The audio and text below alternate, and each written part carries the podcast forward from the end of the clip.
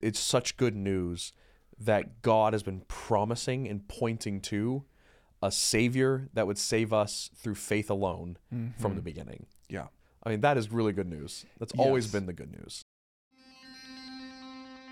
Welcome to the Spoken Gospel Podcast. Spoken Gospel is a ministry that's dedicated to speaking the gospel out of every corner of Scripture. In Luke 24, Jesus told his disciples that every part of the Bible was about him. So each week, hosts David and Seth work through a passage of Scripture to see how it's all about Jesus and his good news. Let's jump in.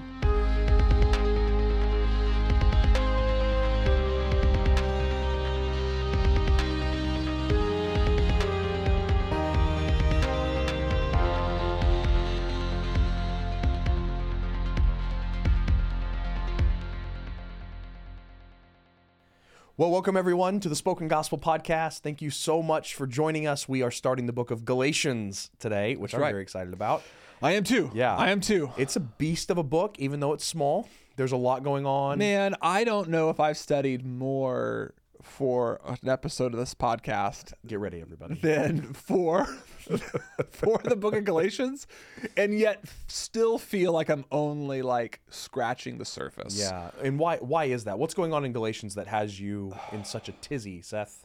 Uh, so I mean depending on how in tune with the theological debates people might be, it's like the issue at hand is like how does the Old Testament and the New Testament interact with each other? Well, that's a big question. What does the Old Testament laws mean for a Christian today? Should we follow them or should we not? And if we don't follow them, does that mean we're just abandoning what God said was good and right a couple thousand years ago? Does that imply God changes? And then add on top of that the fact that nobody seems to agree what Paul is saying in the book of Galatians adds to that layer of complexity. And also, who is he speaking against? And what's the hair? Like everything is debated, and everything's debated on a topic that holds a whole bunch of weight for Christian, which Yeah. is what do we do with the Old Testament now that Jesus has come? Yeah. So there like you go. yeah, Welcome to Seth's mind, everyone. that's exactly right. but I like I like that last thing you said, which is what do Christians do with the Old Testament now that Jesus has come? yeah. That's a good question. That's yes. And is that on the line in Galatians you feel like? yes, most Okay. Oh, certainly. So why? What's going on in Galatians that has put that on the line for us? What's funny is that Paul, being Paul, writing a letter, we only get half the conversation, Right. Obviously. and so what's happening is that Paul's writing a letter to a group of believers in a place called Galatia, which is a province in Asia Minor. Galatia? Galatia.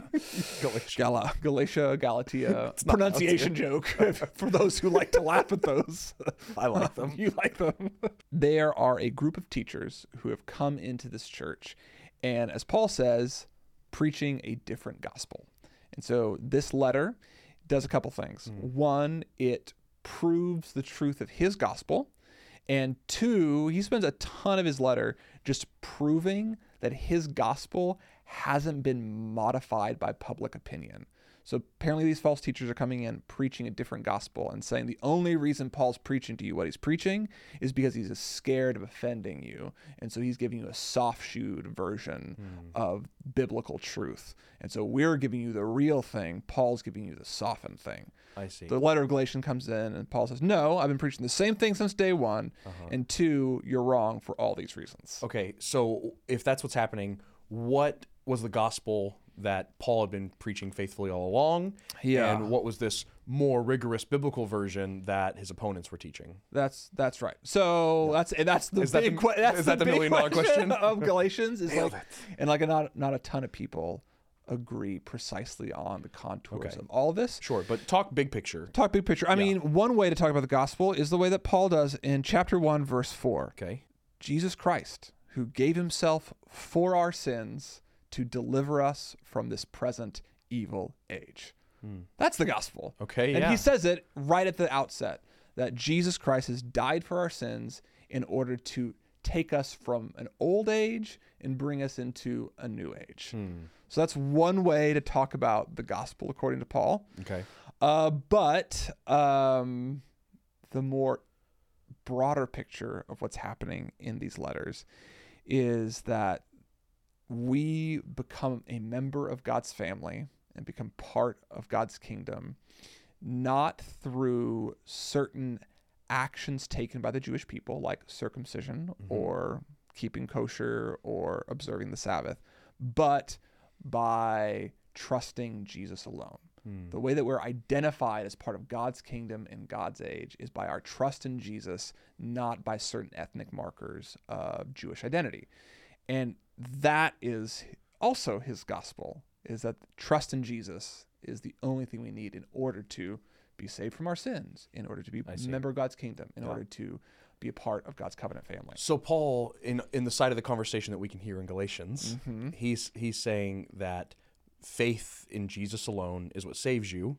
Mm-hmm. And uh, is this the letter where he says like neither circumcision nor uncircumcision is anything? Or is that That's right. Okay, That's that is right. this letter. Okay, Well, and this goes back to like, well, what do you mean by save?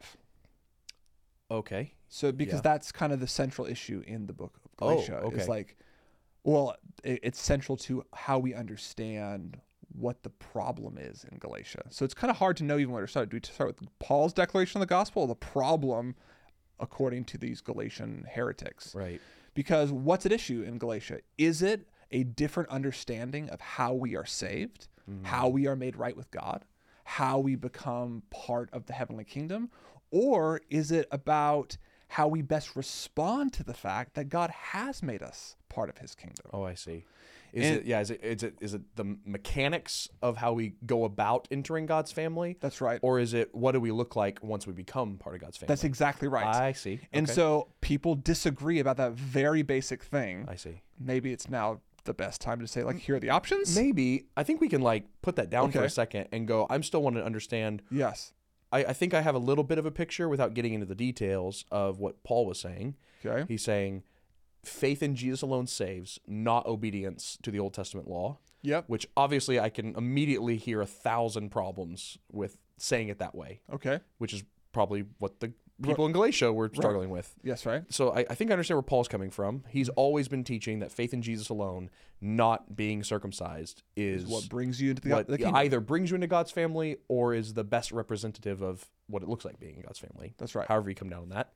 So what were the other opponents saying? Like what was their gospel? Yes. Mm-hmm. Because I'm asking this because at the opening of his letter, Yeah. Paul seems real mad. Yeah, yeah, yeah. He seems real, real mad. And, and I uses am some harsh words. astonished that you are so quickly deserting him who called you in the grace of Christ and turning to a different gospel. Yeah. He calls them agitators. He calls them, uh, at one point, he tells the people teaching in Galatia to go ahead and emasculate themselves, like castrate themselves Right. because they're demanding circumcision. Paul gets mad Right. in Galatians. Yeah, Yes. and he's like, and I don't even care if an angel came down from heaven and preached you a gospel. If it's not what I've told you all along, it's not right. let them be accursed. Yeah, let, him be cursed. Anathema. A lot's on the line for Paul here. So like, they had to have been saying something that was not good. That's right. It, it couldn't have been like, oh, it's just a little left of center. It's like, why is he so upset? What were they saying? Well, let me just give you the options. Okay. One option is that they are functionally teaching some sort of like works righteousness. Okay. These Galatian heretics, these cursed Galatians are coming in and they're saying the way that you enter into God's family and the way that you know you are a member of God's family is by doing certain actions. Mm-hmm. Okay. Once you get circumcised, once you change your diet, once you consistently practice the Sabbath, Right. this is what makes God approve of you, and this is what makes you an approved of member of God's kingdom. This is what it means to be accepted by God. Okay. That's one side. What's yeah. what's the other version of what they might be saying? The other version of what the, they might be saying is, and the reason why this argument exists is like if that is what a form of legalism that these Right. people are ta- teaching, and a lo- oftentimes these heretics are called Judaizers because they want people to accept the Jewish marks of identity, right? Judaizers.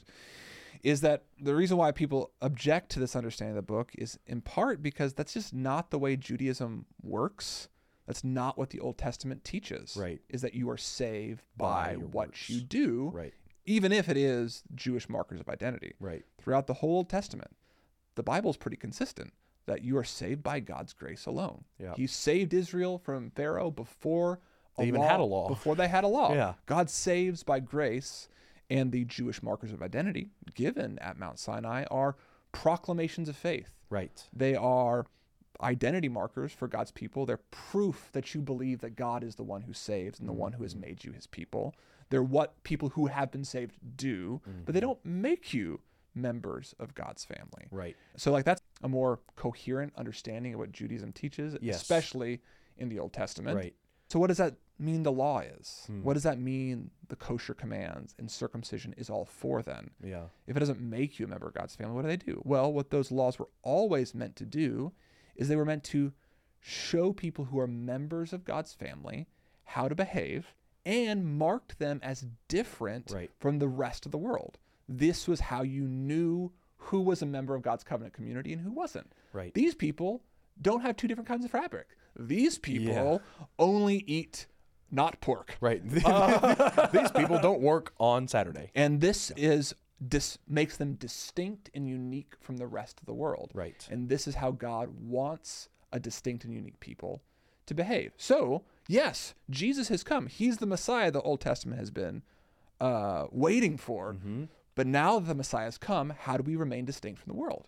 Right. We do what we've always done. Why would you abandon? Why would all you of these things we've abandon- always done? they do the same thing they've always done? Right. They And so like mark us so as so distinct are- from the what you- world. what you're saying is like these Galatian anathema.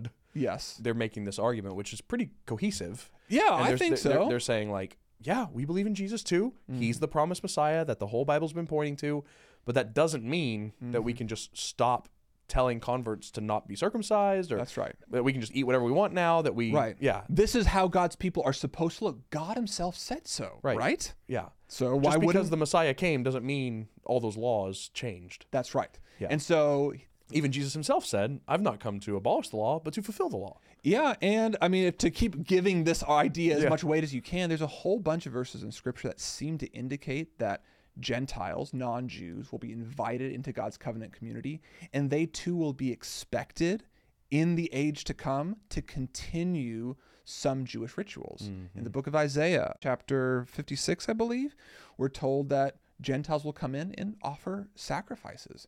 Zechariah 14, Gentiles will come into this new kingdom and they will celebrate the Feast of Booths. Isaiah again says that eunuchs in the next age will be expected to celebrate the Sabbath. Right. So the Old Testament seems to anticipate the Yeah, it's like okay, all the all the Gentiles are coming in now, Right. Because of Jesus, and let's keep fulfilling it. You guys need to follow the laws that the prophets said you would. Right. And so what Paul's responding to is that idea that now that Jesus has come, we still must separate ourselves from the Gentile world with Jewish markers of identity. How else will people know that we've gone from an old age to a new age? Yeah. How do we know that we've left the world Right. behind and we've entered into a new godly family?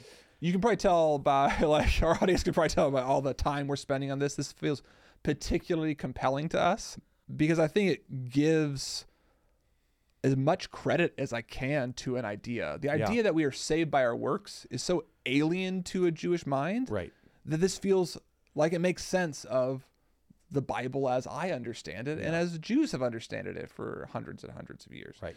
So I have a lot of invested in this idea, but I'm also severely not convinced in many areas and find myself going back and forth. I think that is generally what is on the line in the book of Galatians. And what's happening then, to just name the consequences of this idea, is this group of teachers have come in and they have started convincing people they need to be circumcised, that they can't eat with Gentiles, that they can only eat kosher. And their church, in some ways, is dividing into two groups again. You have a more Jewish oriented church and a less Jewish oriented church. And the one church that God has meant to come together in Jesus Christ is now looking a whole lot like the world before Jesus Christ. Right. And Paul's coming in and says, This is anathema to the gospel. He's saying, Mm. You're supposed to walk towards the gospel in which Jew and Gentile are brought together. Yeah. But by inserting these nationalistic or ethnic boundary markers, Yeah. you're ripping apart what Christ has done. I see. The reason why you shouldn't be eating kosher or demanding that other people eat kosher or demanding that other people keep the Sabbath is because you're reinstating things that were meant to divide in an era Mm. that where God has brought together. Yeah, I think that argument uh, would pro- could probably fall apart pretty quickly if I was on the other side, because I would just say like, no, we're trying to be unified in how we eat, in what we look like, in our Right. practices. They're the ones who are separating themselves from us and causing division by not accepting these markers. Yes. This is how we've always looked the same, been unified, rallied together. So it's their fault for, for Mm-hmm. Yes. not doing it. So it's like I think for Paul, there's probably there's also more on the line than just like you guys are causing division. Cut it out. right. For him, and I know he talks about this a lot in Galatians, he points to the fact that they are missing out on the point of the law and the point of circumcision entirely.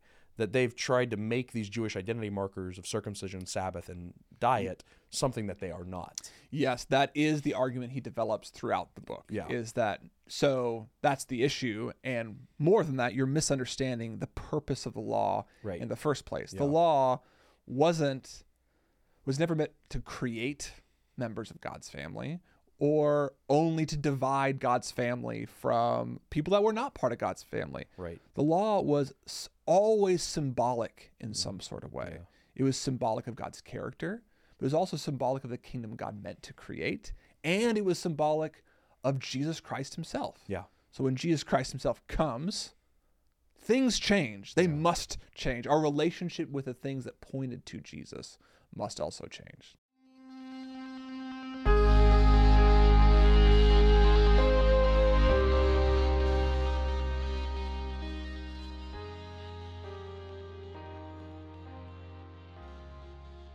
So let's, if we can, would it be helpful for us to look at some of the core arguments that Paul makes against the Judaizers or the anathema or whatever we want to call them, Yes. uh, the Galatian heretics? Yep.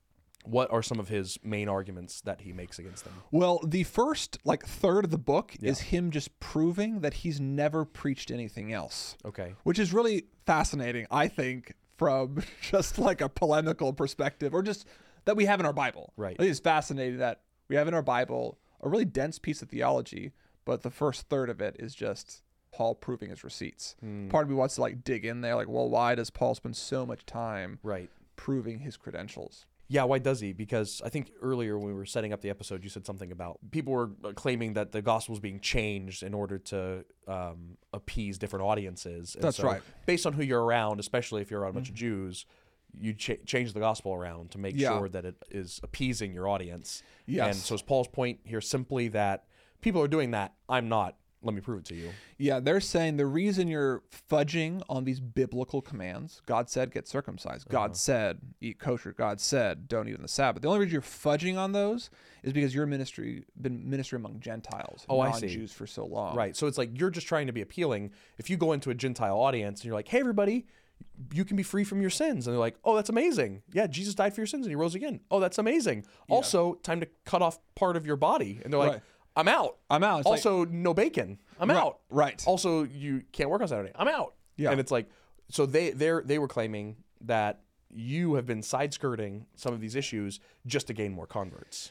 I think that is part of what he so he mentions they say am I seeking the approval of man Mm. in chapter 1 and Which then must be something they've been accusing him of. must be something accusing him of. And then at the very end of the book of Galatians, Paul will like turn that knife back around and say, "You're the ones who are trying to please people. I uh, that's not what I've been doing." I think that's part of the critique of Paul is that he's giving a gospel that's just more culturally palatable to Gentiles, to non-Jews, and that he's changed. In, in particular, he's changed his more hardcore and biblical position the longer he's spent among Gentiles. Okay. So Paul responds and says, No, that's not true. Right. And let me prove it to you. Right. Okay, so how does he go about proving that to the people? Is that important? Yeah, I mean, it is. I mean, it takes a, a, bit- a, a good bit of space in the book. The first thing he says is that Jesus appeared to me directly and told me this. Oh well, all right. so, Check and mate. right. It's like, it's a pretty big moment. He's like, I didn't receive what I'm teaching Mm-hmm. about faith alone being the way in which we are Mm-hmm. identified as members of God's family. I didn't receive that from anybody. I got that from from Jesus. Right. That's who I got it from. It is an amazing apologetic how, that he lays out here. Not just that the fact that his message hasn't changed, but also a, an apologetic for Christianity in general, where it's like Paul gets a message from Jesus, starts preaching, and then a long time later runs into the rest of the disciples and Yes. they realized that they're preaching the same message. That's exactly right. But he heard it straight from Jesus. They heard it from Jesus too, but incarnate. yes. And it's like, how did this Paul get that message if it wasn't for a risen Jesus? That's right. That's amazing. Yes, and that's what exactly what he does. He's like, it was it was until three years later, Right. that I even met an apostle, Right. and we had nothing to disagree about then. and then eleven years later, Hmm. I brought my ministry under formal review by a council at Jerusalem, and you know what Hmm. they said then? They said nothing. They added nothing to my understanding of the gospel. They didn't demand the circumcision of my Greek ministry partner.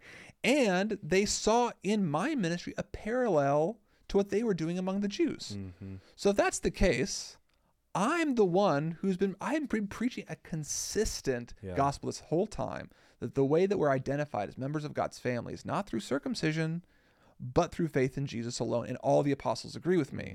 Your you false teachers are inserting divisions where there are none. Yeah. I've been unified.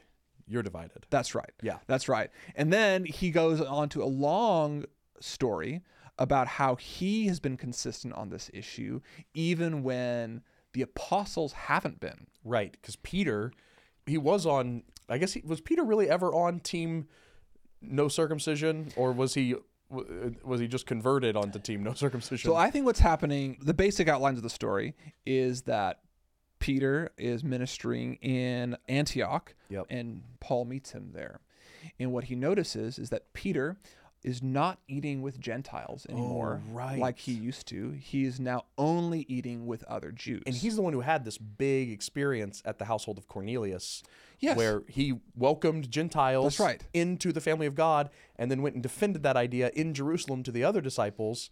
So he was like one of the original proponents of let's Mm-hmm. So- bring the Gentiles in, and now he's not eating with them. So Peter believes Yeah. Ah. that faith in Jesus is the only thing that's needed to unify God's family and to, to identify as a member of God's But family. Oh, he's Oh, been people pleasing. But he's been people pleasing. stinks. a group they call it from the delegation of James. Oh. These Judaite, Oh, the these delegation of Judaizers, James. uh, they come in and they find it objectionable Mm-hmm. that Jewish believers would eat with Gentiles who are not willing to follow the biblical commands of kosher eating. Right. And so to be to please this Right. group, he separates himself from them. and what's see. crazy, this has been happening for long enough that many other members of his church in Antioch were, were doing so, including Barnabas, Mm. Paul's protege.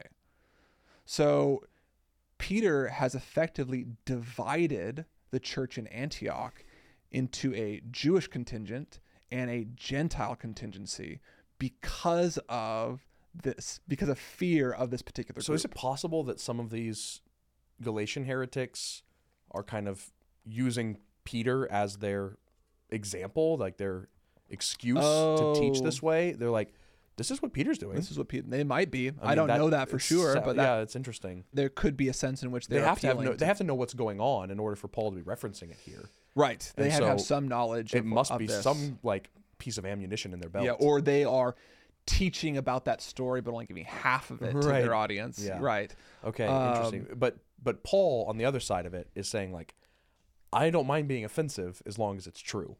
He's like, I'm not gonna people please. Right. I'm gonna I'm gonna show you the truth regardless of which audience I'm with. Right. And, that's so never what, changed. And so what Paul does is he publicly confronts Peter Oh right. Oh, and his own protege and everybody else there, and he says, "You're actually not walking towards the truth of the gospel." That's Hmm. how the way he phrases it, which I think is a really fascinating way to say that. You are not walking towards the truth of the gospel. Hmm. The gospel is that faith alone is what makes and identifies us with God's family yeah. and you are inserting into that pre-established unity by the gospel Jewish markers of identity, eating Hmm. kosher. Yeah. That is not walking towards the gospel. And so he's saying you need to stop that and walk towards the unity Christ has purchased Yeah. in himself. Boah. So the idea is Yeah. exactly right. He's like, You, I'm the only one. Who are you going to trust to preach the gospel? Me. Right. I- a guy who flip flops or the guy who's been consistent. It's like, I've been preaching this the whole time. Yeah. Yeah. Oh my goodness. I'm just like, okay, uh, you get a little sympathetic for these heretics because if Peter fell prey Mm-hmm. Right. to this pressure yeah. and these ideas, it's like, no wonder you had all of these other people following suit and why even today there's so much division even in the Christian church about what is our relationship to the Old Testament now that Jesus has come. That's right. It's like what has changed? And it seems like Paul is saying everything's changed, Yeah. but Peter and these people and some today say nothing really has changed or not everything has changed. Uh, Yeah. And so, uh, I mean, we we probably need to address this, Yeah. uh, and either we can either we can I think we can do that one or two ways. Okay. We can address that question of now that Jesus has come, how has our relationship changed with the Old Testament law? We can Yeah. address that question one of two ways, which is let's just talk about it, Okay. uh, or let's walk through Paul's arguments. in Yeah. Galatians. How I do you mean, wanna- I think the best place to start is Paul's arguments. So, one of the most famous passages in the book Hmm. of Galatians is where Paul says that we are justified by faith in Christ and not by works of the law. It's like Right. one of the most famous lines in Yeah. all book of Galatians, and it comes right after this story where Peter has functionally divided the church in Antioch because of his willingness to please the Jerusalem contingency, the people from the delegation from James. right. And so, this idea that God has created a new type of unity through Christ rather than through a unity through something like circumcision overrides in some sense or is the fulfillment of and what now acts as what makes people a member of God's family. That's maybe a clumsy way to say it, but that's that's everything that's on the line as I we see. come towards justification by faith.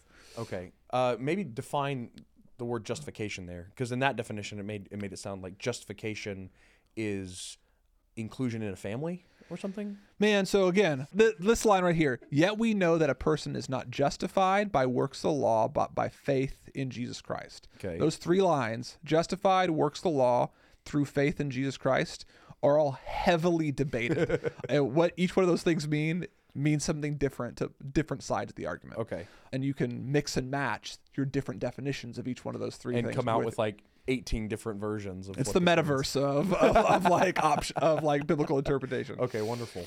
So, what does it mean to be justified? So, Okay. Paul is confronting Peter. He's saying, This is wrong. This is not walking towards the gospel. Mm-hmm. What is the gospel? The gospel is that a person is not justified by works of the law, but through faith in Jesus Christ. Okay, in the context of the story that we've just heard, Hmm, Yeah. what is he really saying? And one way to understand this is I'll just do it all together Okay. we are not identified as a member of God's family through something like eating kosher, which is exactly the reason you're giving for separating from this group of people, Right. but through faith in Jesus Christ. Yep. Meaning, anyone who p- professes faith in Jesus Christ should be eating together at the same table, No matter ta- what they're eating. no matter what they're eating. Right. If you're going to drink the body and blood of Jesus at the end of that meal, Mm. you can eat whatever you want before that meal. Ooh. that's like, that's the that's the that's the idea Okay. of what justification means. Yep. The true marker of identity of God's people is faith in Jesus. Yeah. And that's what makes us or that's what identifies us as members of God's family. Okay. Okay. That's clear. It's super clear and it Yeah. makes a ton of sense considering the argument going forward. Okay. The other uh, way to understand this is that justification never has this sense of like as identifying marker of a- being part of a family. The dictionary Ah. The definition semantic range. the semantic range of the Right. word justification does not include that. I see. So that's a problem for that side of the argument. That's a problem for that side of the argument. Okay. What justification means in the dictionary is being declared righteous, declared Mm-hmm. good, declared positively moral by God. Right. So this kind of goes back to our other way of understanding what the book of Galatians is about. These people are teaching legalism. Hmm. And Peter, believing God would like him more if he ate Jewish, decided to start eating Jewish again. Yeah. And Paul's coming to him and saying, No, don't you remember, uh, Peter, Mm. that we are not made more acceptable to God Right. by doing certain legal practices? We're not Mm-hmm. declared innocent, moral, righteous by God, but simply by faith in Jesus Christ. Yeah. The only qualification you need to be called right in God's eyes is faith in Jesus. Yeah. Both sides make a ton of sense. Both sides make a ton and I of think sense. like it seems like an invisible line that Mm-hmm. doesn't need to be drawn because it's like let's ask the question from something that I think everybody can agree with, right? We have to believe that Jesus rose from the dead Yeah, yeah. in order to be a Christian. Okay? Yep. All right. Do I believe in Jesus that Jesus rose from the dead in order to become a Christian? Or is that what I do now that I am a Christian? It, it's both. Yes, yes, yes. And it's like, so it just sounds like what you're saying is like, i do you have to follow the Jewish identity markers like circumcision and eating kosher in order to be accepted in God's family? Or is that what you do once you're a part of God's family? It's like they're two sides of the same coin, it sounds like. Yeah, And I, yeah, and I yeah. understand the need for emphasis on either one as we get into like good exegesis and, Mm-hmm. Right. and and historical understanding. But it seems like there doesn't need to be as big of a divide between those two. And I think we can move forward with I those think- things in our head. yeah, the the big thing to take away is that there is a unity provided to God's people by faith in Jesus alone. Yeah. And that unity is being threatened by whatever these Galatian heretics are teaching. And Paul's saying you've got to cut it out. Yeah. The gospel of Jesus Christ has unified God's people, and what you are believing is dividing God's people. And you could talk about legalism and Jewish markers of identity kind of in the same way, in the sense. Right. It's like you can divide over Jewish markers of identity. There's a Jewish looking church and a non Jewish looking church. Jesus has done something that should abolish those distinctions, and you need to stop it. Or true Christians only wear headdresses. Right. True Christians don't wear headdresses anymore. And you've divided the church over something you believe gives you a better access to God. And Paul's saying, cut it out. The Right. thing that unifies God's people faith in Is Jesus. faith in Jesus. That's good. That's the, the core of the argument. We can and we move forward from there.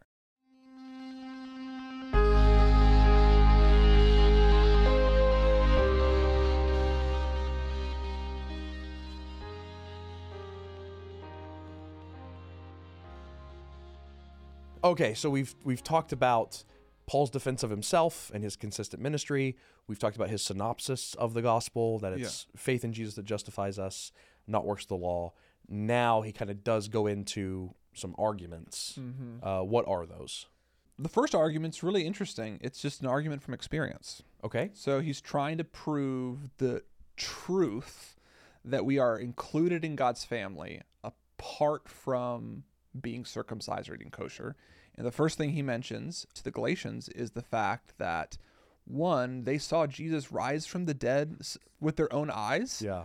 and they received that good news and they received the Holy Spirit after that fact, all before any of them were circumcised Yep. and they're even experiencing some miracles presumably Right. like so like they have had a profound experience with the risen jesus Hmm. and his indwelling spirit and that was before any of them knew they were supposed to eat kosher circumcise themselves or Hmm. anything else like the reason they should know that they are justified made a member of god's family by faith alone is because that's all they needed to Yeah. experience the holy spirit already Man, that's a killer argument.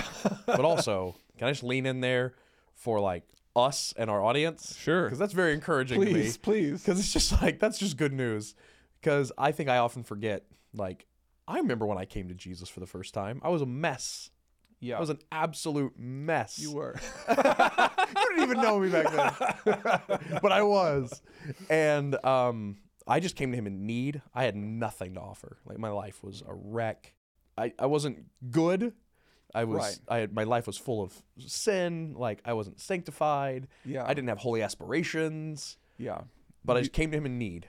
And yet now it's so easy for me to think that I'm not right with God some days because I'm just not as holy as I know I should be. Or Yeah. and I'm like, man, who were you when you first came to Jesus? And He accepted you and filled you with His Holy Spirit and started guiding your life. And you saw miracles. Like, yeah was it was that was that because of you and things you did? No, yeah it was just because God's a God of grace. And it was faith alone in It was- Jesus. It was faith alone in Jesus. Yeah. Yeah. Think back to to the way that Paul kind of summarizes the gospel, like Jesus saved us from our sins, and he brought us into uh, He gave himself for our sins to deliver us from this present evil age. yeah. I mean, they're like, there's a certain helplessness and powerlessness when you talk about ages like that. It's like uh, Right. I lived, dur- me myself. There was an age in which I was awful. Right. I was far from God. I was all these things. He says uh, elsewhere. He defines this evil age as immoral, impure, sensuous, idolatrous, sorceress, full of enmity, strife, jealousy, fits of anger, drunkenness, orgies, and things like these. Like Mm. this. That's the age. That's the age. It'd be like, I, s- I- I lived during the Black Plague.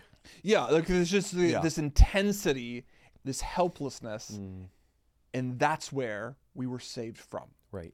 You didn't earn your way out of that, Right. right? Like you didn't Yep. act your way out of that. You were plucked out of it, transferred out of it, Yeah. saved from it. Yeah. That's the, the way salvation works Right. in the Bible. It's Yeah. not by us circumcising our way out of orgies, but by like, like Right.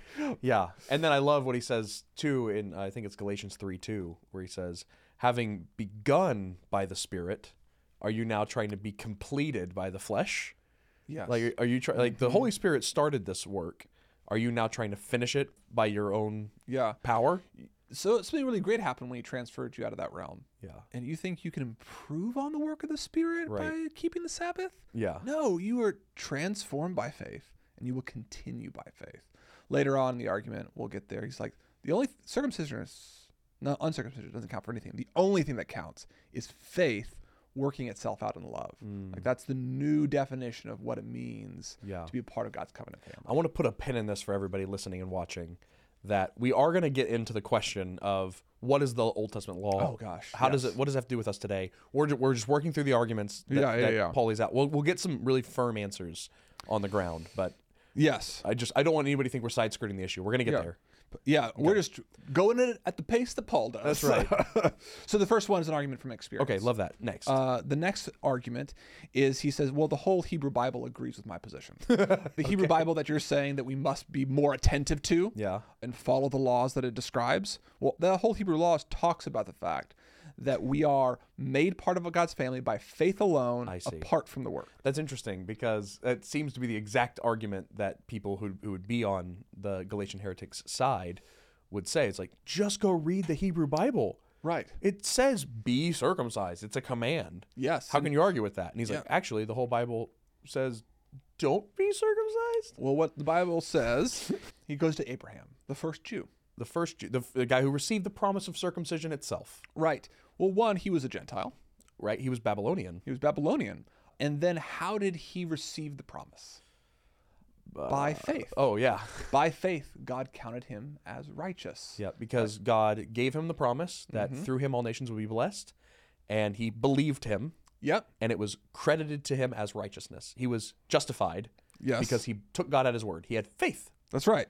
That's right. So he's like, so the patriarch agrees with me. Yep. That's how the Jews were created in the first place, was through faith. Yep. So, one point. Secondly, uh, not only do the patriarchs agree with me, the law itself agrees with me. The book of Deuteronomy, he quotes from the book of Deuteronomy, which includes all these debated identity markers that they're discussing in the book of Galatians. It says that no one who trusts those laws to become part of God's family will be able to because no one can keep those laws perfectly. Deuteronomy 27, 26. The, the law itself admits that you can't follow these laws perfectly. And so if that's Mm. if Your the law, hope. if that's your hope, Yeah. the law itself tells you that can't be your Bad hope. Ah. because it will ultimately fail you at some point. You're like, the law says be circumcised, like do the Sabbath, eat kosher, and then you'll be okay. And it's like, actually, it says you can never follow those laws perfectly. And so Right. you need a different hope. Yet you need a different standard for what will include you in God's family Mm. than just strict adherence to the law. And for Deuteronomy, that standard was the covenant, which Mm-hmm. was God saying, I'll be your God, you'll be my people. Yes. Yeah. Will you trust God? Okay. Will you trust that He will be your God?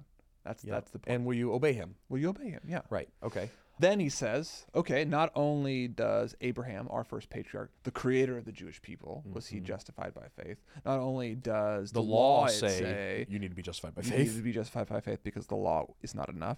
The prophets also agree with me. Oh, boy. And he quotes from the book uh, of Habakkuk, and he says, "The righteous shall live by faith." Oh, there which you is just a straight up quote Right. from the book of Habakkuk. Isn't there like a semantic word overlap with the righteous and being justified? Oh, yeah, So it's like the righteous will live by faith is almost another way of saying you're justified by faith. Ye- I I don't know what you're saying.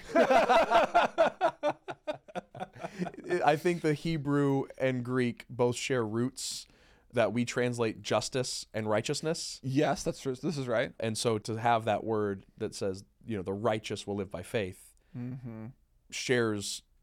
I a- a s- understand. a similar word that's like you're justified by faith.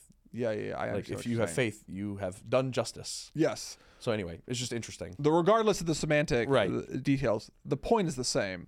The patriarchs, the law itself, and the prophets all agree that you are justified by faith apart from works of the law. Right. So so the whole Hebrew Bible was trying to get the people of Israel to see that they needed to have faith in something else Mm-hmm.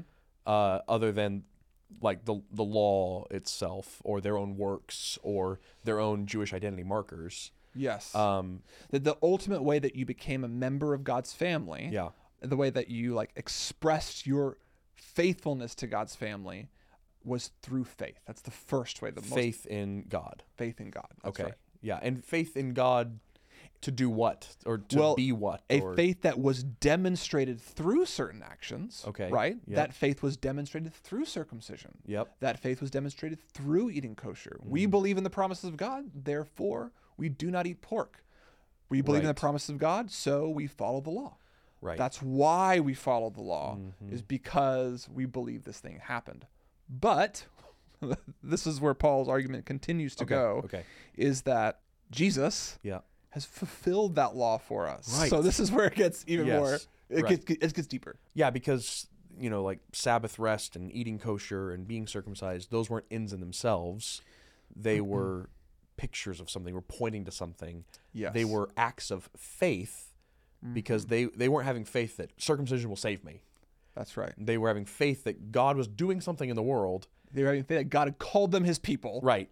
And and that all nations will be blessed That's right. through them That's right. through some thing that he was going to do. Mm-hmm. And so they were participating, putting like flesh on that faith Yeah. by following those laws. That's right. Okay. Yes. So continue with Paul's arguments. Then. yes. So then he moves oh, after saying, "Well, the whole Hebrew Bible talks about salvation by Yeah. faith," and then he says, "Now the laws themselves and the promises that the laws that we are supposed to have faith in have also all been pointing in the same direction, which is Jesus." Okay. So he Oh, start. uh, yeah. I mean, I didn't say that. So So yeah, I was hinting at yeah, it. yeah, you were hinting at it. Like that's that's where it's going. And so he says, uh, now the promises were made to Abraham and to his offspring. The promises that the whole world would be blessed would be made to his offspring. but he didn't say offsprings, So he makes a, a grammatical point. He's like, but did you notice which that- gives all the Bible nerds out there so much grounding. So where much it's like, joy. we're allowed to be particular over plurals and singulars. he singulars. says the Hebrew word isn't actually plural. the Hebrew word is singular. It's love how- offspring love how nerdy he singular, uh, which means Jesus. Right, because it wasn't oh every seed that you've ever born, every offspring, every child that's ever been born to the Jewish nation. He was saying that it was going to happen through one of your offspring, singular. Yes, Abraham would have a, A s- single yeah, offspring right. who would bless the entire world. Yep. And through faith in him is how he became part of God's covenant family. That's right. So when, when it says that Abraham was justified by faith, he was saying that he was believing God that one of his offspring would save the whole world. That's right. And so what he's saying is Abraham had faith in Jesus. Yeah. He didn't know his name. And that was 430 years before a law was ever written in Israel. Whoa. And so Yeah. So God's family Yeah. was c- created and people were invited into it by faith in Jesus, not by circumcision or eating kosher. Right. Because and then when cir- but circumcision was given to Abraham, That was but not as a law, not as a law, but as a sign. as a sign. Uh, It was it was po- which means and I think sign we can get all weird about. Let's just say what a sign is. Signs point to things. Yep. If I'm driving to Orlando, I'm going to see a sign that says Disney World, 50 miles. It's pointing me to something. One of my Yes. favorite, one of my favorite things. And just to get really uh, graphic for a second, oh boy. why is circumcision on your reproductive organs? Right. Because the promise was given to an offspring. Right. So the reason why Hebrew men circumcised themselves was to remember and to like cut into their bodies a prophecy Right. that a Jewish descendant would come and bless the entire world. Right. Every time you would circumcise a child, because it was on the eighth day, Yeah. right? Every time a Jewish male was circumcised, the idea that was to be communicated there was maybe this child will bear the Messiah. Yeah. Maybe this child will bear the offspring. You know, and it, like, Mm-hmm. Yes. and you Like that's the pro. It's an acted out prophecy. Like Right. I- and so You know, I haven't thought about this before. This is totally off Galatians. Oh, okay. But it's interesting then that Jesus didn't have a biological father, Hmm. right? Oh right. It's almost as if to say God himself is Right. always the one who had to be the Messiah. Yes. The, the circumcision was a Could si- never have come from man. right. Yeah. So like, oh, that's interesting. That is interesting. Anyway, Yeah. That's side cool. note. Well, good. Good side note. Good side note. That's good. Okay. Uh, and so then, when we say that Jesus has fulfilled circumcision, we're saying that the sign, the thing to which circumcision pointed, has now come. Jesus is here. The offspring has been born. Therefore, the sign is no longer necessary because it's not pointing to anything new. Right. He's come. That's why when I go to Disney World and I'm inside the Magic Kingdom, I'm not going to see the same sign that says, you know, Disney World 50 miles. That Mm-hmm. Yeah. Mm-hmm. wouldn't make any sense because I'm there. I don't need the sign anymore, right? Because I'm I'm there. I'm You're to the place that it pointed to. yeah. And so I think that's Paul's point is that the s- the offspring has come. He's Mm-hmm. here. So we don't need the sign anymore. Yes, that's right. He, uh, and in particular, he's he's saying that we no longer need it as a means by which to identify who is part of God's family. Mm. Oh, right, because the way that's helpful, that's better. Because the way we identify as how we're part of God's family is the same way they did by faith. by yeah. faith in Jesus. That's right. That's right. right. And to reverse that in any way is to nullify the promise that made the Jewish people in the first place. That's right. if you start saying, well, no, no, it's doing a certain action is that what makes us part of God's family, then there never would have been a Jewish people. The Jewish people were created, God's people were created by faith, not by doing a certain action. Yeah. Okay. How else does Paul advance the argument? So, what happens next is that Paul is fairly satisfied that he is proven. I mean, yeah, he's Um, kind of painting him in the corner with the whole like 430 years thing. that yeah he's like he's proven that the hebrew bible teaches that we are made included in god's family identified as part of god's family by faith not by markers of ethnic inclusion recorded in the law so the obvious question is like okay then okay let's just assume the audience agrees with paul okay so we are justified by faith faith apart from the law why the heck do we have 613 laws Right. and so much of our Old Testament telling us to do stuff if we're just going to abandon it all. Yep. Here we go. so that's the next We've, question. we've made it to we've made it to the rubber meets the road. It, like that's like the most important part of this conversation because if Paul is simply saying, "Well, the reason why we don't do it is because it doesn't matter anymore," what? That Right. feels like you're playing fast and loose with the Bible. So It absolutely does, and it seems like you're not taking Jesus at his word that he came not to abolish the law but to fulfill it. Right. So how do we make sense of the purpose of the Old Testament law and why it existed if the whole thing was like anticipatory and a sign to Jesus? What do we do with it now that Jesus has come? Yeah. Well, I mean, we have to inhabit the rest of Paul's argument to begin to answer that question, right? Like, we have to assume that he's right, that the bulk and the whole of the Hebrew scriptures is making a point, and that is that we are not saved by by works, but we are saved by faith, that we are included in God's people by faith. And so like it can't be that the law was there to show us how to be saved. Like he's Right. disproved that. So like if that's in your m- mind, Right. we can put that one aside. Yep. So it, we're not saved by the law. So it, they're not they're not there to help us understand how to be right with God. Right. But to the Galatians Mm-hmm. point, doesn't the law reveal what God is like and Mm. good expectations for his people? Isn't the law full of just commands about how to order society and to treat your family? Right. Why would we abandon something that's clearly good, which Paul will say later? The law is good. Yep. So what do we do with them if it's good? Yeah. And that's probably the question we'll answer next week. Oh, we, we punted. We're going to punt. Oh, cliffhanger. oh man. But before we, why is it good news? What we have so far is Yeah. the, is the question. okay, with what we've uncovered so far, how is all of that good news? That's what we want to ask. Yes. I mean, let's just go for it because there's probably a bunch. I mean, the first one that comes to my mind is it's such good news that God has been promising and pointing Mm-hmm. to a savior that would save us through faith alone from the beginning. Yeah. That's always been his plan that he would save us apart from ourselves. That Yes. he, all we have to do is just trust him Yeah. and come to him as broken Babylonians and he will save us. He'll save us. I mean, that is really good news. That's always Yes. been the good news. And I think to play with this familial and national language that we've been using too is like he's not merely saving us as an individual entity to be in an individual relationship with him, but he's saving us to be a part of a community and a family that he's building. Yeah. He, he made the promise to Abraham that he would have children and children and children, and these people, this family, would be his forever. Yeah. And so God is saving us into a loving family system built on the inclusion is is not a strong enough word, but like the lack of division and hostility, right? Which is like what he's getting at. Like he's building a non-hostile family Yeah. A It- new age. a new age in which we Yeah. exist in peace forever. Like that is awesome. That's Yeah. Yeah. I think the other thing I'm thinking about is I feel really personally like when I think about my walk toward the gospel, to use some of Paul's language, is that like I just still don't look right. Okay. I don't have the Christian identity markers. Yeah. You know, like sure I still eat I eat bacon. I'm I'm okay with that. Yeah.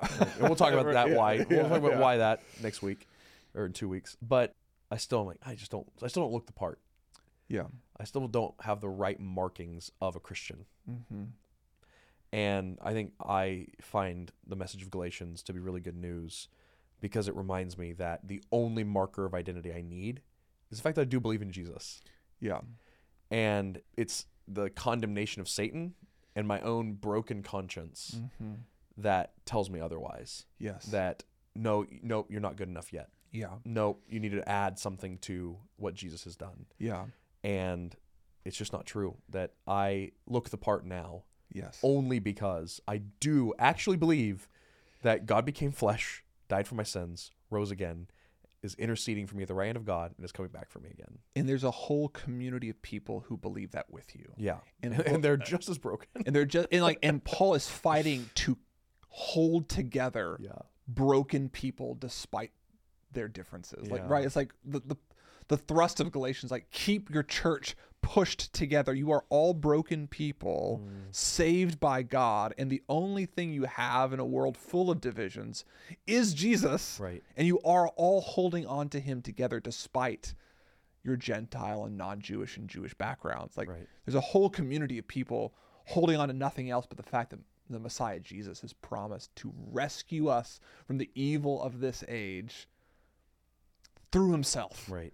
And so we're just holding on to that rope because like you know it's What else like do we have? what else do we have? And like we have a whole community of people doing that with us Right. and fighting for the fact. That's what churches should be. They should be Mm. fighting for the fact that there is no other boundary marker except our deep knowledge that Jesus will save us on his own. That was good news. It's good news. I, I want to talk about other things that are good news in Galatians, but I have to wait. You'll have to I have to wait. wait. okay. All right. Next week, we'll talk about why on earth do we have a whole book of laws Mm-hmm. if Paul just told us that they're not how we become good Christians? Yeah. I'm excited to talk about that. Yes. And a little nervous. Great. But good. All right. Well, thank you all so much for joining us for our first talk in the book of Galatians. Well, just one more, you think? Just one more. All right. I think well, so. we will see you in two weeks' time for our second little chat on the book of Galatians. We'll see you then.